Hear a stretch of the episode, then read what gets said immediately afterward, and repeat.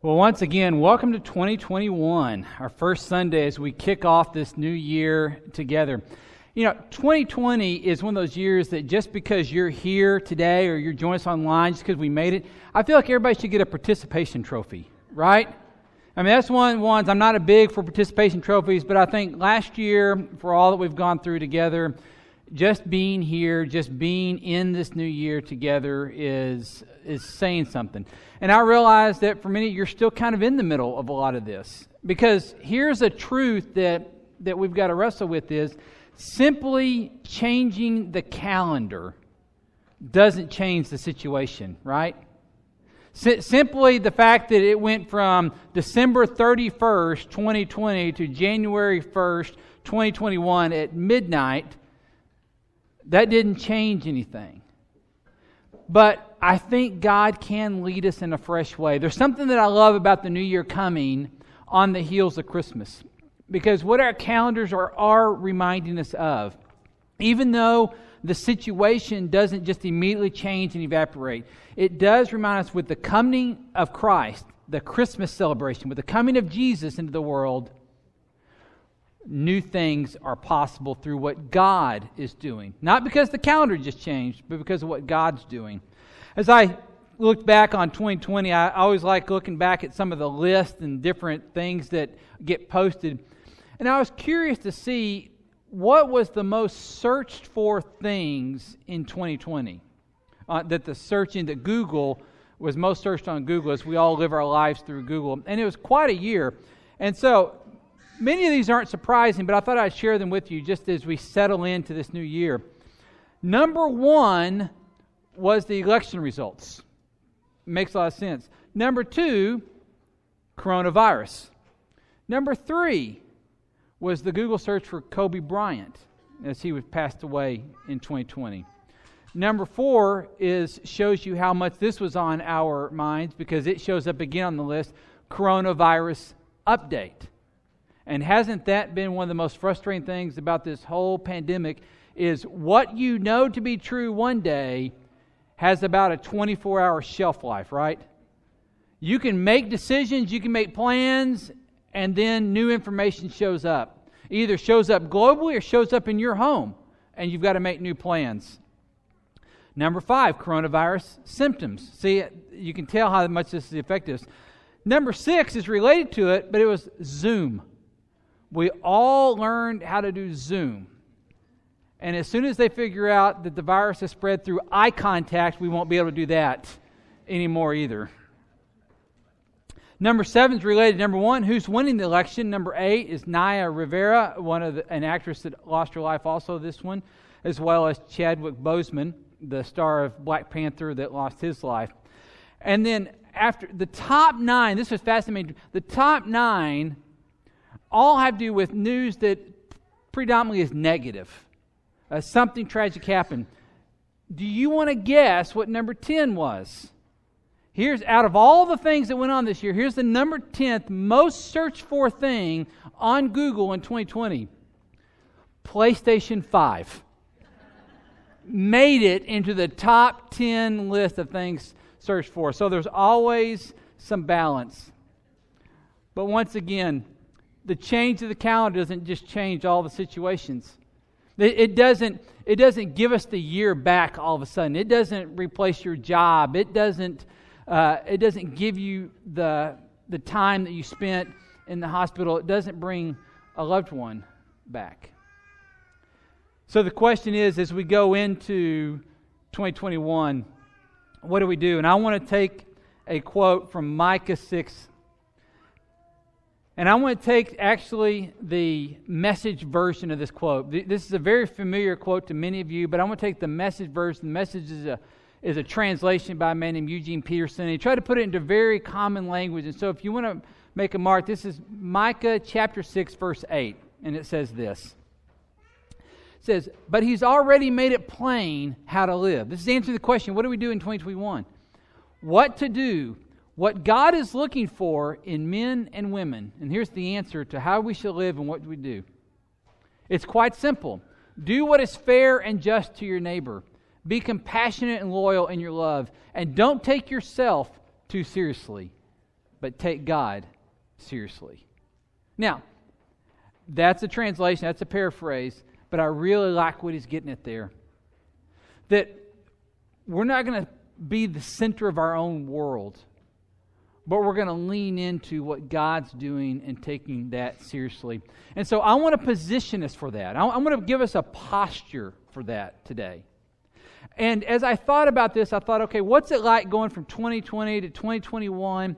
And a phrase just kept coming back to me, and you'll see it in the title we're talking about. I just kept thinking, this is a rebuilding year. Maybe you've heard that uh, in sports, where a high school team either has a great season, then graduates off a lot of their senior players, and then next year the coach gets up, makes a speech, says, Well, this is going to be a rebuilding year. Or maybe you've gone through a long season and it's been a difficult challenge. And the coach once again says, okay, what we're doing this year is we're building on the fundamentals and we're going to start a new course this year. We're going to start towards a winning season this year. Well, I think that's what 2021 needs to be for us. It's a rebuilding year, both locally, maybe very personally for you, as well as globally. But I want you to, I want to give us a posture and a way to approach this year. And so I've got some questions that I want you to wrestle with as you move into this new year. But they don't come from me, they come from where we're going to look in our scripture today.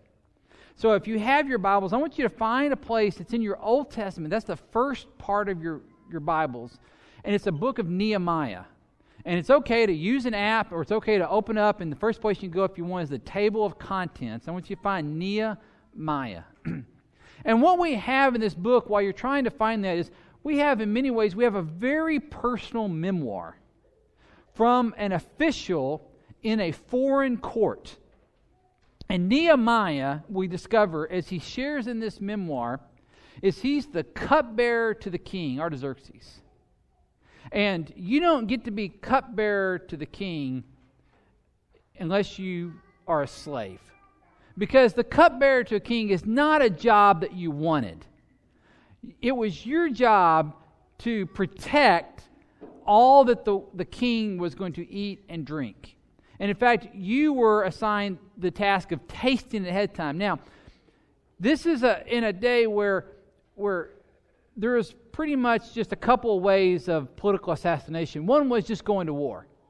The other way was a lot more sneaky, as you would poison people. Now, that seems strange today. We don't think in terms of poisoning people a lot we think of more violent means of killing someone, but poisoning them. And so, what the cupbearer was to do, because they didn't have the means to run all kinds of tests, they had one solid test.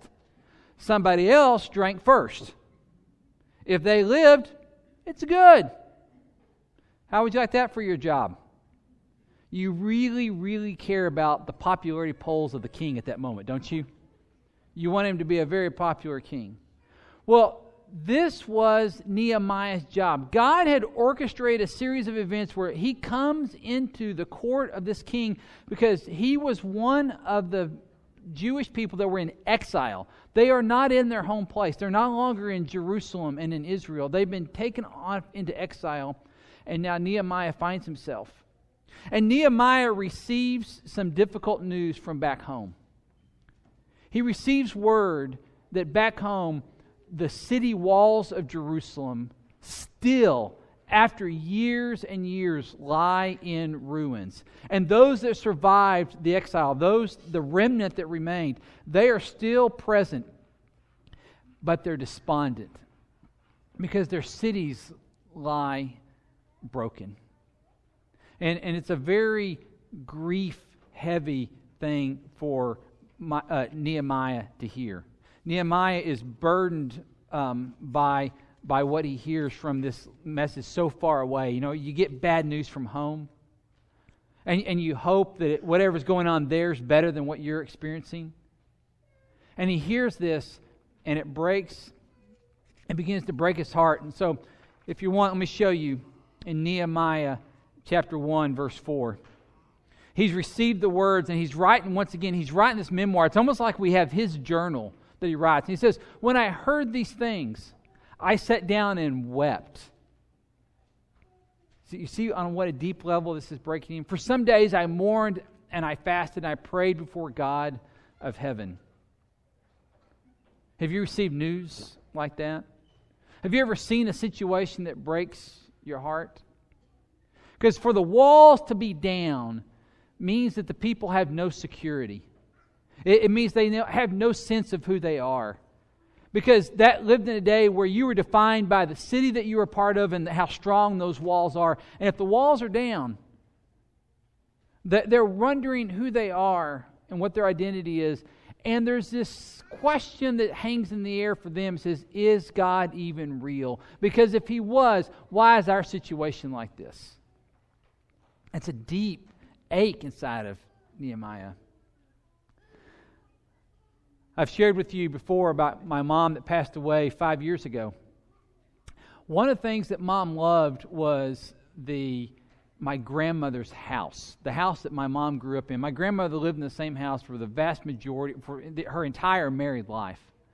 And so as a young boy, I would go out there to grandma's house and was on a farm, was on a ranch, and, and you know, you could just play and, you know, hundreds and hundreds of acres of land and go fishing and it didn't matter what you did. Just that great memory surrounding that, surrounding the house. And I had these memories where um, I would go and spend weeks for the summer and my grandmother, I called her Mama. Mama was an old country pioneer kind of woman. And so she got up at like, oh, dark 30, okay? And by the time I would make it up, somewhere, I'm, I'm guessing it was around 7.30 or 8, which for me, I thought, this is early. You know, this is still very early. We would sit at the breakfast table, and first of all, she'd have to go, well, good morning, sleepyhead. And she had already had breakfast figured, and she would tell me about her day so far. Like there hadn't been a day for me, but she's already done the chores and she's fed the cows and the chickens and she's made me breakfast and I'm enjoying that and I have just such vivid memories of doing that. Well, when mom, when grandmother passed away, mom inherited the house and then mom came in and fixed it up to be a, a real gathering place for the family. And she only lived two years. That's it. And then a few years after she died, we received word that through what was probably faulty wiring or a lightning storm or something, the house burned to the ground. And it's strange because I know that it's a house. I, I, know it's brick and it's wood, but there are so many memories that I had around that house. It was really like, and I hope you can understand this, and I'm not, not trying to be too dramatic, it felt like I was losing mom again. Because all those memories, and they would send me pictures of it, and it just, the house was almost unrecognizable. And there was all this twisted metal and melted plastic together, and you trying to figure out, figure out which room was which room. And I had the sense of grief. I think that's what Nehemiah is experiencing, just on a far greater scale. Because it's not just a house, but it's the house of the Lord that lies in ruins. It's not just his own personal dwelling, but it's the city of God that he's trying to figure out who are the people of God now. And he gets word the walls are down, and he's burdened by that. So I'm going to give you three questions. And here's the first question What breaks your heart? As we go into 2021, what breaks your heart that God is calling you to rebuild. Not, not just what are you upset at, not, not just what are you mad at, or just what's frustrating about it. And, that, and for some, I know that wearing masks, that's, that's a frustrating thing. I'm not talking about just what annoys you, I'm talking about what grieves you that you've come from the last season, whether it has anything to do with the pandemic or not, but you've been in a season, perhaps a long season, and you just look at it and you realize it's not what it should be, and it breaks your heart. That you have a sense and a burden, because this is what Nehemiah had a sense of, that you need to change that. That, that you need to rebuild something there. I'm going to encourage you to spend some time wrestling with that and wrestling with each of these questions um, outside of this sermon. Because I think the more clarity you gain on these questions, the more you're going to position and posture yourself for God to do some incredible things through you this coming year. So we're going to begin with the most difficult one, is that is simply that which what breaks your heart. The Nehemiah in our story. And if you get a chance to read, I want you to read chapters 1 at least through 6 of this story. And it's a fascinating one, but for interest of our time today, I'm just going to summarize. Nehemiah does the unthinkable. He's burdened so much by this that he then goes into motion. He, he prays and he fasts, and he has a sense that God wants him to do something about this. It's that burden that's so heavy that he can't just let it be. And so he's going to go and he wants to rebuild the walls. Now, that's an incredible task, but remember, he's just a slave or a servant in the court of the king. He's, he's not an official that has any type of legislative ability. He, he's not one that has great, great leverage here. But once again, God has positioned him uniquely to have access to the king. And so he prays and he fasts. And then he shows up to do his job. He's faithfully doing his job. And the king notices the downcast on his face and says, Why are you so sad? And he sees that as an opening from the Lord. And what he does is he speaks into that moment and he talks about the walls of his home city still lay in ruins, still lay in, in destruction. And the king can see what it does to break Nehemiah's heart. And the king, this pagan king, this one that does not recognize his Lord, commissions him with letters and resources to go and build the wall. This is an unbelievable thing, but this is what happens when God is working behind the scenes. and so he gives these letters to Nehemiah. And Nehemiah goes and he scouts the area and at first, he keeps his plan secret to himself because he doesn't want anybody to know, and he's still trying to figure out how this is all going to work out. And after he surveys the, the destruction, in fact, he's, it's got him where he's walking along or he's riding his mount along the, the city walls or where they're all toppled down. And at first, he gets just this sense of how big the task is to rebuild these walls and the resources that he has. But as he continues to look, he knows that God's at work, and so he reveals this and he gathers those that are together and the resources that the king has sent with him, and he begins the task. And now, guess what? Opposition enters into the picture. And there's some in the area that do not want the walls rebuilt. Because once again, they don't want the people of God to have an identity, to have a sense of security, to have a sense of who they are and where they belong. And so this is threatening to them. This changes the game for them. And what they do is they begin to hurl accusations.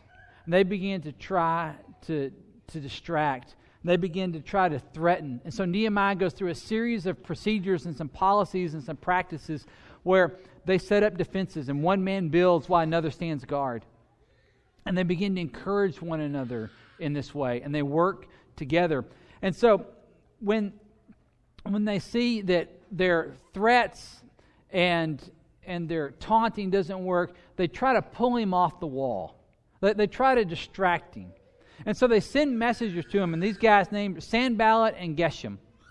And they send him a message. And again, these are, these are other foreigners, these are enemies. And he says, Come, let us meet together in one of the villages of the plain of Ono. They're trying to, once again, pull him away from the work. And in verse chapter 6 of verse, verse 2 through 4 says this but they were scheming to harm me.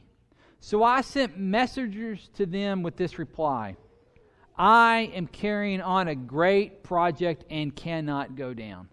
Now I'm just going to pause right there. And if you're following along in your scripture in your Bible, I want you to circle that or I want you to highlight that on your app. I'm carrying on a great project and cannot go down. Maybe your Bible says it cannot come down from it. Why should the work stop while I leave it and go down to you? Four times they sent me the same message. Each time I gave them the same answer. You, you see what they're trying to do? They're trying to pull him off point. They're trying to pull him off the task. They're trying to get him buried perhaps in red tape or distracted with issues or be able to discourage him a certain way. And each time, after four times, I'm not going to be distracted. I'm not going to waste my time with you. You're a distraction from the project that God has laid before me, from the task that God has given me, from what I've been burdened with. So Nehemiah has this incredible clarity of task. And he goes through this process of all other distractions, all other things that are pulling him away, he's eliminating. He, he's not giving them any credence, not any cred in his world. So, question number two that Nehemiah presents for us as we go about the rebuilding process is what distractions do you need to deal with? What has your attention that's pulling you away from what God wants your attention on? What's drawing you away in such a way where you're, you're letting first things fall down the list? Where you're letting the priority take a back seat? And 2020 has been a year that's really challenged us with that because, in some ways, it's been a blessing because it's removed a lot of our distractions. It, it, caused many of us to go back and focus again on what was the main thing. And at the same time, it gave us so much more anxiety that it brought in a whole new realm of distractions, right? And so many of us struggle with addictions, whether severe ones or what we'd call mild ones. Maybe it's addicted to our phones or to the internet.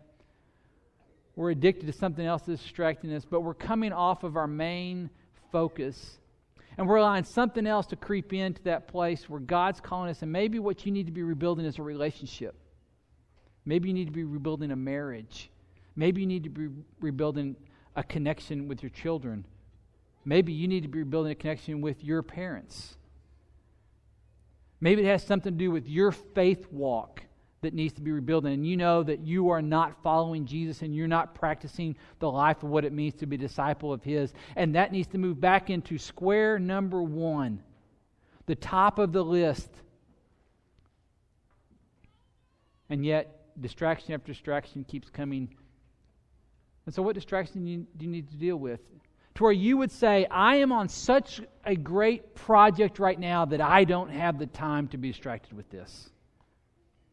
I, am on such a great task that God has burdened me with to build or rebuild something here that I don't have time to slow down for you. Because what Nehemiah was able to do is when all these distractions, and they weren't just a few, there were numerous ones coming in various forms, and some of them were threatening in many ways he was able to come back and say, That's a distraction. And he was able to dismiss them because he was able to label them appropriately and not be carried under with them. So, what are the distractions that you need to deal with in 2021 as you begin this task of rebuilding what you're burdened with by God? Well, even with that, Nehemiah still struggled. And he was still challenged to complete this incredible task that God had called him to this rebuilding of the walls, this giving the people of God a sense of identity of who they were before God once again. And as he did that, doubt begins to creep in. And so Nehemiah relies on one more resource that he's got, and you've got the same resource. And this is, this is what's incredible to me about this, this literature that's so ancient this historical memoir that we're reading together that goes back thousands of years is the very same resource that Nehemiah relied on, is the same one that you and I have in 2021. Here's what he did. I want to show you this verse. This is and coming from, uh, I lost my, my reference, Nehemiah 6, verse 9. They were all trying to frighten us, thinking their hands will get too weak for the work and it will not be completed. Once again, this taunting. And after that, he says this But I prayed. But I prayed. Now strengthen my hands. Nehemiah's response when the distractions seemed like they were going to take him down, when they seemed like the taunting was too much, when they seemed like the opposition was too great, and it seemed like he was going to lose commitment to it or grow weary in the doing of the task, but I prayed. You hear the power in that? But I prayed. Yes, it was a great task. Yes, it was demanding. Yes, the challenges were real. And Nehemiah would come back, but I prayed in that moment. And I want you to look at what he prayed. Now strengthen my hands. See, we, we are so quick to pray for things to, for God to change the situation, right? But Nehemiah prayed a specific prayer for God to strengthen his hands. I heard this many years ago, and I really believe it's true that when we talk about the burdens that we bear, around the world, the world seems to pray a different prayer than we typically pray here in America. When we have a burden on our back, we pray for the burden to be lightened on our back, right? God, take the burden off the back. And, I, and I'm not knocking that prayer, but the world, around the world, especially in less developed countries than ours, they pray a different prayer God, give me a stronger back. You see the difference in the two prayers? So the question that Nehemiah has for us is do you pray for God to change you or change the situation? What, what's going to be the thread of your prayer life? And I'm hoping that you have a prayer life in 2021. That when you reach out to God and you're challenged with all that's going on, will you pray for God to change the situation or will you pause long enough for Him to also say, God, if you don't change the situation, change me. And give me the strength to endure faithfully in this. So, how do you need to be praying for God to strengthen your hands? Is it with a marriage? Is it with an addiction? Is it with leading your family in faith once again? maybe you need God to strengthen your hands, and there's some forgiveness that you need to offer that you've been withholding. And that's what God would have you rebuild in 2021. What is it that you need to be praying? And will you pray for God to strengthen you in the midst of it, not just get you out of it? And, and trust me, I understand. I, I want to pray that prayer that God, just make it all go away. I, have prayed that prayer in 2020, trust me. But that doesn't mean He's not present and He's not at work, even behind the scenes, because you see, God's always at work behind the scenes, even when we don't see Him. See, God doesn't need our permission to be at work. God, God doesn't need me to acknowledge Him to be at work. Me, I like to be acknowledged when I do something good, right? You know, I want credit for it. But we serve a God that's so much above that that he's at work. And what God was at work doing was for, for years behind the scenes, decades behind the scenes, he was positioning Nehemiah into a certain place. Not a place that Nehemiah would have just signed up for. But he positioned him as a cupbearer to the king, which gave him access to the king so that he could, at the right moment, ask the unthinkable, ask that from the foreign king that had enslaved the people, can he go back and rebuild the capital city of his people? God positioned that behind the scenes long before Nehemiah felt the burden. So God's already at work, and He's already at work behind the scenes in your life.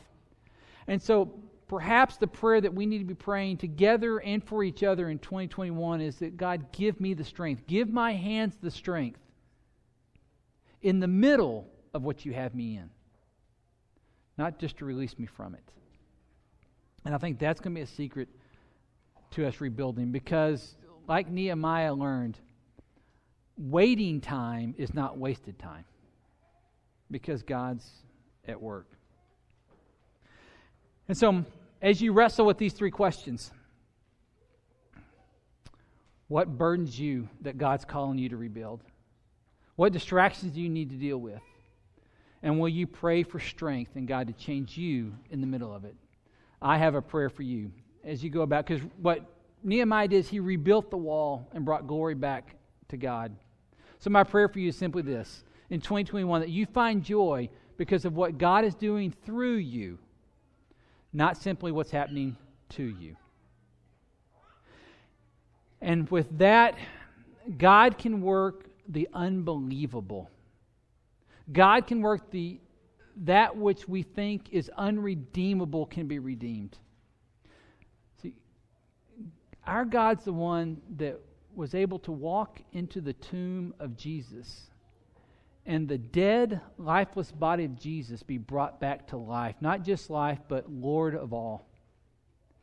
And if that's possible, 2021 is not a problem for him. what you're burdened with is very well something from God that He's calling you to. And if this year's the year that you learn to walk by faith and perhaps let go of needing to know every single thing about it, that God can do the miraculous in your life and more importantly, through your life. Because there is still a world that needs to be witnessed to. There are still marriages that need to be saved. There is people that, that are lost and they do not know who Jesus is. And as much as 2020 has been a big distraction for us all, we've got to be about that this coming year. Of realizing that whether there's a pandemic or not, the name of Jesus is going to be lifted up. Because in Him and only in Him is the hope of the entire world. So I'm going to be praying for you this year that you will find joy in what God's doing through you and not simply what's happening to you. Let me pray for you right now. Father, I in no way want to make light of 2020 because I know for several it was a difficult year and there's grief because there was loss. So, Father, as the calendar changes, we realize that a simple turning of a page does nothing. But you you can do everything.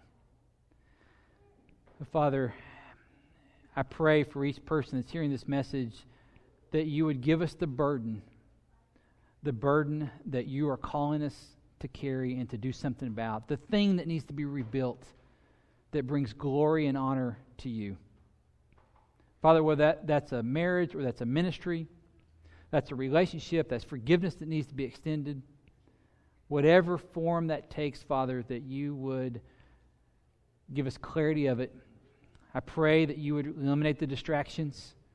You would give us the courage to eliminate the distractions. And that you would strengthen our hands for the task, Father. Perhaps in a way that we didn't even know strength was possible. Father, if, if there's a way to end the burden or to change it or to end this pandemic or whatever, Father, we'd ask for that.